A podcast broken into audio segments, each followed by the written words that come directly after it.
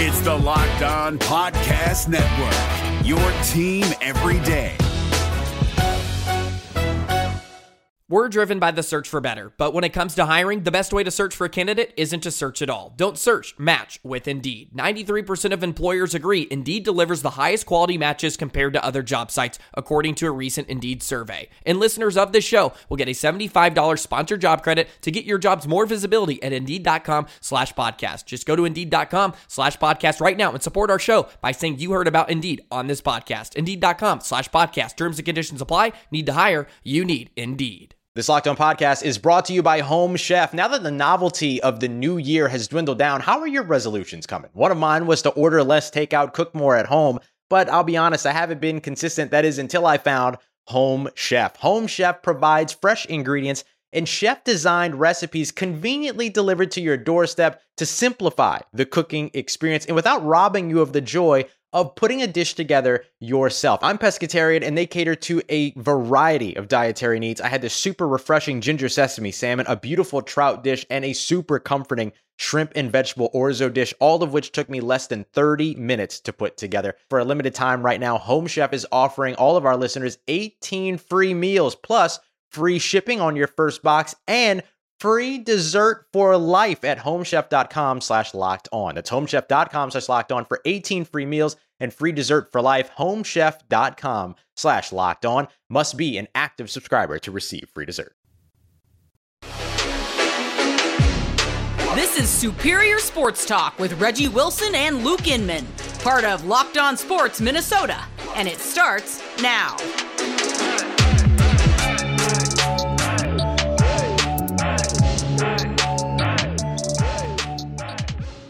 We're back in the lab. Reggie and Luke back at it. Another episode of Superior Sports Talk presented by Locked On Sports Minnesota. I'm going back to the bullpen after an impressive outing with Sam Ekstrom. We're going to test that stamina. What's going on? Two days in a row. Woo! This isn't this isn't very responsible bullpen management. Not I think we gotta we I want to talk to my pitching coach about this. Absolutely. Lots to discuss today. Of course, starting with the Minnesota Wilds, we got Detroit Lions and draft expert Russell Brown from Woodward Sports coming in to help us break down the new look NFC North after draft weekend. Plus, later on, I'm putting Sam on the hot seat with what does it mean? It's all coming up on Superior Sports Talk. But first, make sure to check out our other daily show on Locked On Sports Minnesota. It's the Ron Johnson Show, featuring former Gophers and NFL receiver Ron Johnson and producer, who else? Sam Ekstrom. Get the daily opinions of an athlete turned broadcaster. Ron Johnson tells it like it is, whether it's Vikings, Gophers, Wolves, or Twins. Subscribe to the Locked On Sports Minnesota YouTube channel or podcast feeds so you never miss an episode. All right. Well, Sam, you did a great job yesterday helping a novice hockey mind like myself cope with that brutal loss the Wild took versus the Blues Monday. And now they have a chance to respond and rebound in a big way tonight. As we discussed yesterday, we were both disappointed not to see Talbot behind the net in game one. It feels like a virtual lock if he gets the nod in game two after watching Fleury give up four goals, right? I mean, is there any chance Talbot's not your starting goaltender tonight in what now feels like a must win game for the Wild? I think there's a chance he's not. Um, Okay. I would I would go Talbot. I, and I laid Mhm. that out on the show that I just think it would be a good shakeup to just change the vibe, change the mojo, get another good goaltender in there um, with sort of a fresh mindset. But I get if you want to ride Marc Andre Fleury, it, you believe in him, you believe that he'll bounce back, you believe that the players in front of him will play a little better and give him some more support.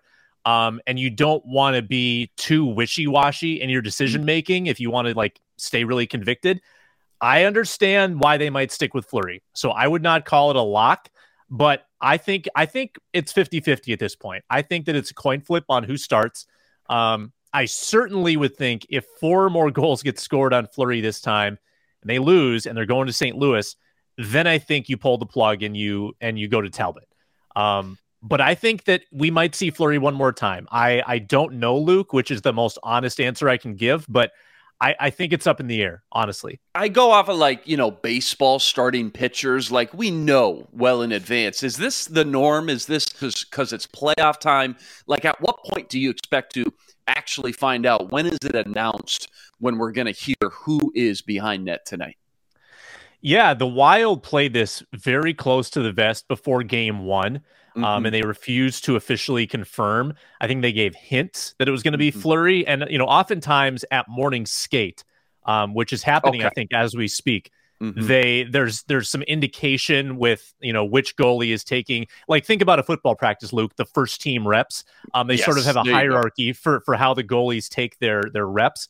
Mm-hmm. Um, and even if the team doesn't officially tell us what happens at morning skate, might indicate who's going to start. And I think that news would drop probably in a couple hours from the time we're recording this. Um, and when people watch this, they might know, they might not for sure. But um, I I think the team wants to keep the Blues on their toes because there is a different strategy for how you might approach Talbot versus Fleury. Uh, they have their strengths and weaknesses, and there's certain ways you'd want to shoot the puck at at each respective goaltender.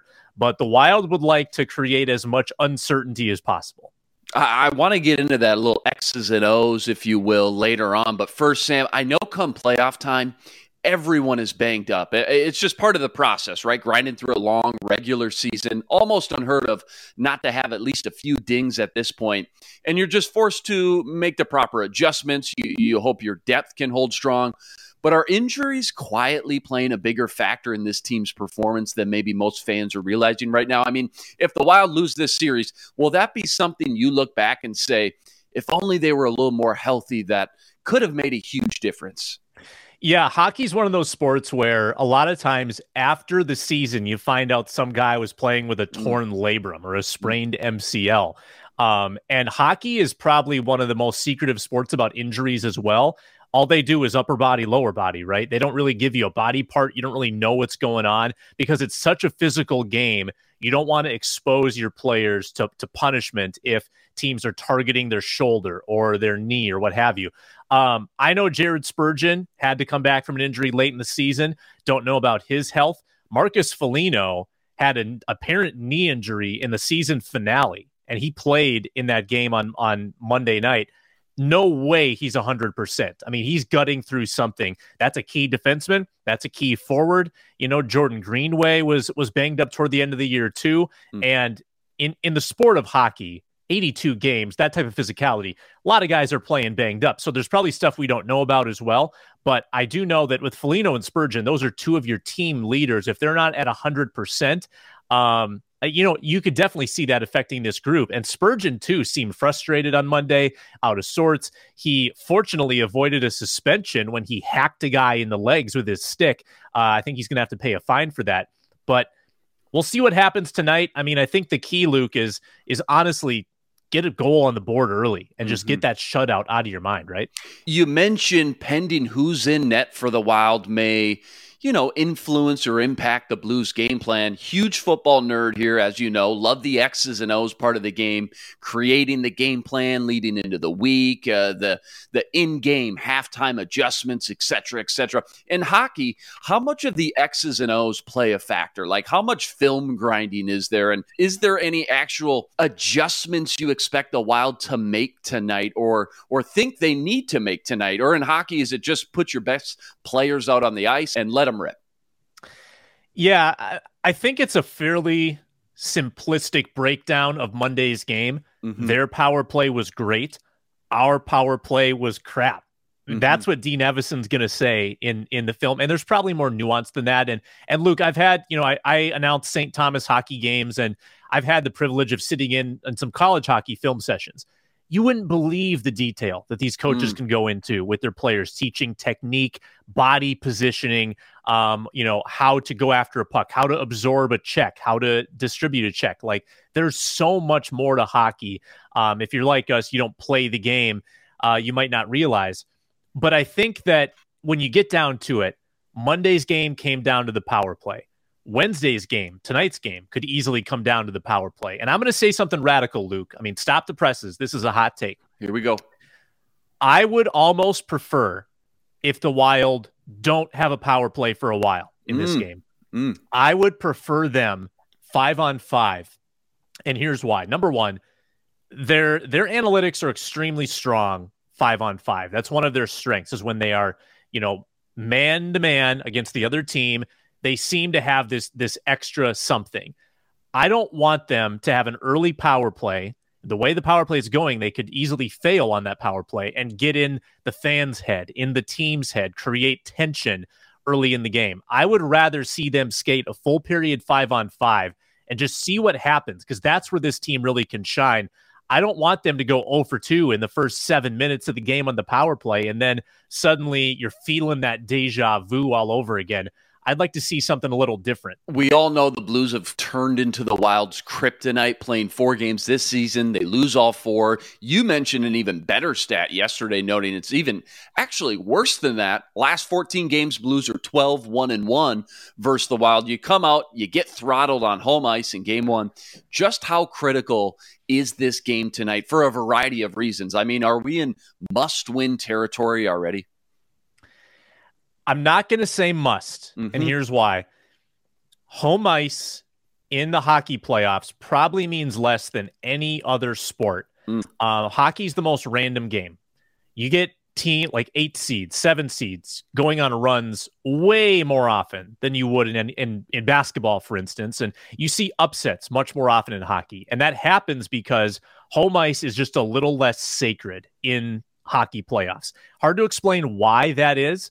Um, but home ice doesn't seem to have as much impact in the postseason, which is odd because in the regular season, it seems to have a great amount of impact. The Wild's home record was unbelievable this year. Um, so was the Blues' home record. For whatever reason, you kind of throw that out in the playoffs. So if you go down 0 2, you're in deep trouble, Luke. Don't get me wrong. Then you got to win four out of five. But I don't think you. I mean, if the Blues can come here and win too, the Wild certainly can go to St. Louis and win as well. I don't think that's impossible, but still, winning four out of five, if you think of what you would need to do in that situation, requiring you probably to win two in St. Louis's place, yeah, you'd have to win two there. That is a tough task, and just beating a team four out of five of that caliber is difficult. So, um, I'm not saying must win, but you'd like to win, you hope to win. Uh, and if you don't, you're probably gripping the sticks pretty tightly in game three. Wild look to leave Minnesota with a split tonight with the Blues before heading back to St. Louis to face off in game three Friday. Puck drop tonight, not until 8.30 p.m. Central Standard Time on ESPN. Sam better sneak in a little cat nap. Going to be a long night for Wild fans. Later on, I'm putting Sam on the hot seat with what does it mean. But first, you want some smart post game reaction from insiders that cover your favorite teams? Check out our Locked On Sports Minnesota podcast on YouTube or wherever you get your podcasts. Get instant reactions from our Locked On team hosts, along with prominent reporters like Kevin Gorg for The Wild and Brandon Warne for the Twins. No fluff, just 10 minutes of straight analysis after each game. Subscribe to Locked On Sports Minnesota on YouTube and never miss a podcast. All right, the time has come. My favorite segment is here. I'm putting Sam on the hot seat, covering all the latest hot topics in Minnesota sports called What Does It Mean? Sam, you ready to roll? Let's do it. So, we just spoke about it in segment one. The Wild announced that Marc Andre Fleury is your starter behind the net tonight in game two. Sam, All right. I'll just lay it out pretty simply. What does it mean? It means that they're putting faith in the guy they traded for.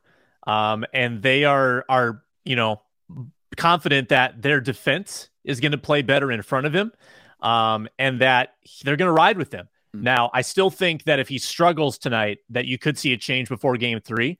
But I understand why a coaching staff wouldn't want to yank uh, their their prize goaltender after mm-hmm. one game. So while I was a little more on the Talbot train, as people know, I understand that you're sticking to your guns and you're believing in a guy who's been doing this at a high level for 15 years. So um, I respect the move, and we'll see if it backfires or if it pays off. But um, I, you know, I, we were wondering if the Wild would take this down to the wire with the decision. Mm-hmm. They just came out flat and said, uh, we believe in Marc Andre Fleury. So there you go. Next one. What does it mean with Sam? Twins won their 12th game in 13 meetings, moving to six games above 500 and first place in the Central Division. Offensively, they've outscored their opponents 63 to 25 during that stretch and 25 to 7 during their latest four game win streak.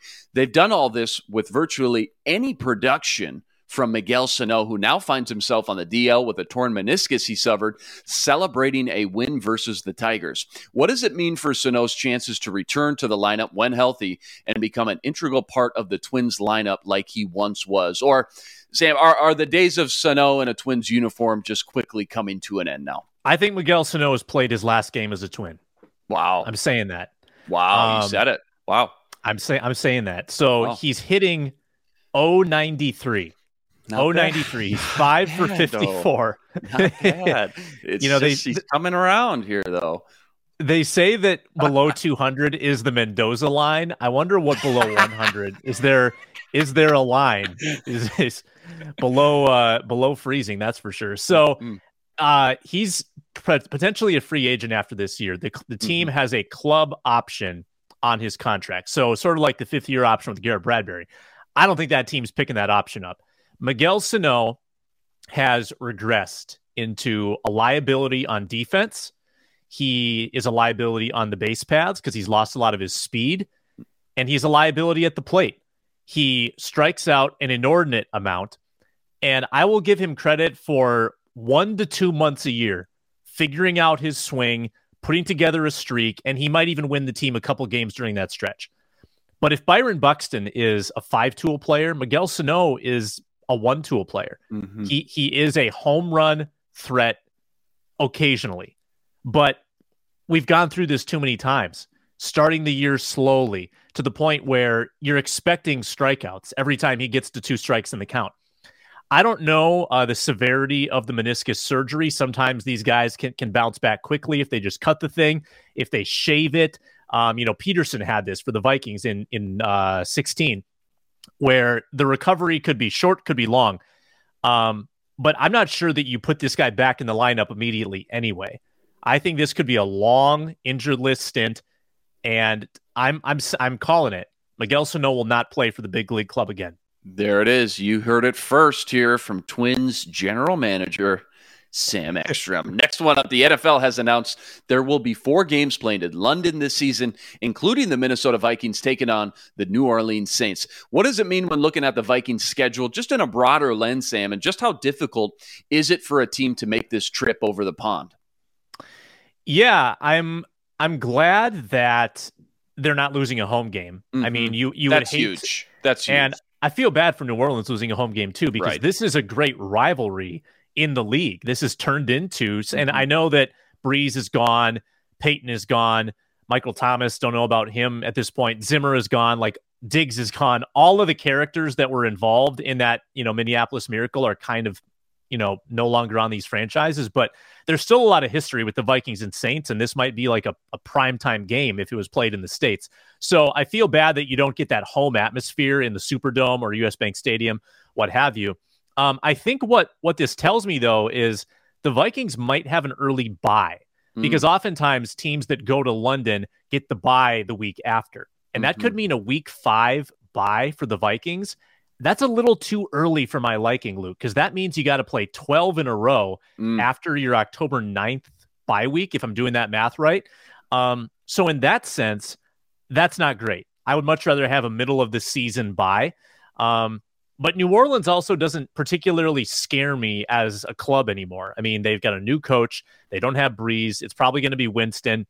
Um, I don't know about the depth of that roster any longer. So, this could be a good chance for the Vikings to take advantage of sort of a neutral crowd instead of having to go play in a tough environment and get a win against a team that ordinarily has been hard to beat. you know, just for the NFL, what a cool concept. They've been doing this now for a handful of years, really broadening the scope again of just the regions that they're touching. So many NFL fans around the world. Really cool to see. But logistically, for a team, I think it's been said it's kind of a nightmare to have to pack everything up.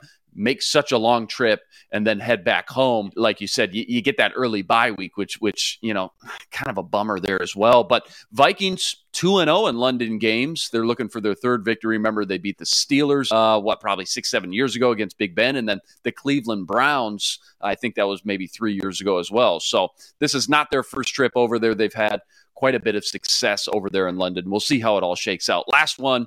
What does it mean with Sam? To many fans' dismay, Tennessee Titans quarterback Ryan Tannehill said it's not his job to mentor Malik Willis in yesterday's press conference.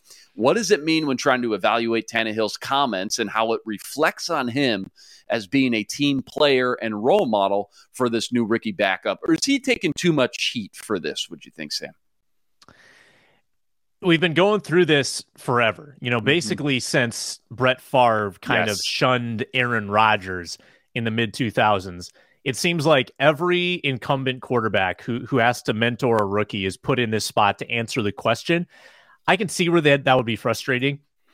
That being said, it's not that hard to say the the right thing, the humble thing in front of the cameras and then you know you can do whatever you want honestly right. behind the scenes like you don't need to you don't need to be a jerk and you also don't need to spend every waking moment with them like these guys have so many meetings as a group and they collaborate so often in that quarterback room that I don't know if you necessarily need to to have tutoring sessions with these rookie quarterbacks. They have quarterback coaches, offensive coordinators, head coaches. There are also other backup quarterbacks. So why does it need to be on the starting quarterback um, to have like extra time to mentor somebody? Just go about your business, and there will be plenty of opportunities to impart wisdom along the way. Um, so. It, I guess it's an honest answer from Tannehill, and you can tell. And obviously, he wants to keep his job. The Titans have played very well with Tannehill as their quarterback. I'm sure Tennessee's having the same conversations though as Minnesota. They're saying, "Can this guy really win a Super Bowl?" Um, and the answer to that might be no. And I think Willis is an exciting player. Um, but I don't think Tannehill really owes him all that much. No, very well said. Sam, you survived the gauntlet. Back here tomorrow, recapping game two of the Minnesota Wild and breaking down your daily Twins recap as they go for their 13th win in 14 games in Baltimore. Dylan Bundy on the mound taking on his former team, the Baltimore Orioles. Remember to subscribe to our YouTube channel and join us every day for another episode covering all the biggest topics in Minnesota sports. He's Sam Ekstrom. Follow him on Twitter at Sam Ekstrom. I'm Luke Inman on Twitter at Luke underscore Spinman. Tune in tomorrow to Superior Sports Talk, part of Locked On Sports Minnesota. For Sam, I'm Luke. Until tomorrow, signing out. This is Superior Sports Talk with Reggie Wilson and Luke Inman, part of Locked On Sports Minnesota. Hey, Prime members, you can listen to this Locked On podcast ad free on Amazon Music. Download the Amazon Music app today.